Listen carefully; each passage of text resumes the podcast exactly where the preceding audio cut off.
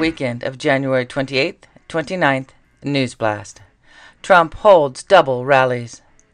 Man accused of torturing woman he held captive is using dating app while on the run. DOJ actively working on providing info on Trump and Biden documents to senators. At least 25 die in Peru when bus plunges off cliff.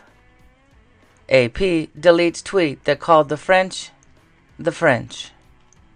Drone attack at Iranian military facility in Isfahan. Earthquake strikes Iran. Drones attack convoy in East Syria coming from Iraq. German Chancellor says he won't send fighter jets to Ukraine. Nigeria's central bank has extended the deadline to exchange old banknotes for redesigned ones. 24. Runway actor Annie Wersching has died at 45. Millionaires play with oblong ball on TV. Massive fire destroys commercial egg farm belonging to top U.S. supplier.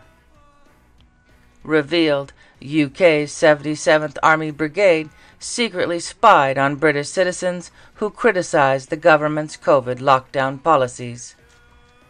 Novak jo- Novak Djokovic wins the Australian Open after being prohibited to participate in the tournament a year earlier over his vaccination status. Retired NATO General Petro Pavel wins the Czech presidential election. Indian Air Force fighter jets crash in midair. Romans 8:11 And if the spirit of him who raised Jesus from the dead is living in you, he who raised Christ from the dead will also give life to your mortal bodies because of his spirit who lives in you. What is the best white noise?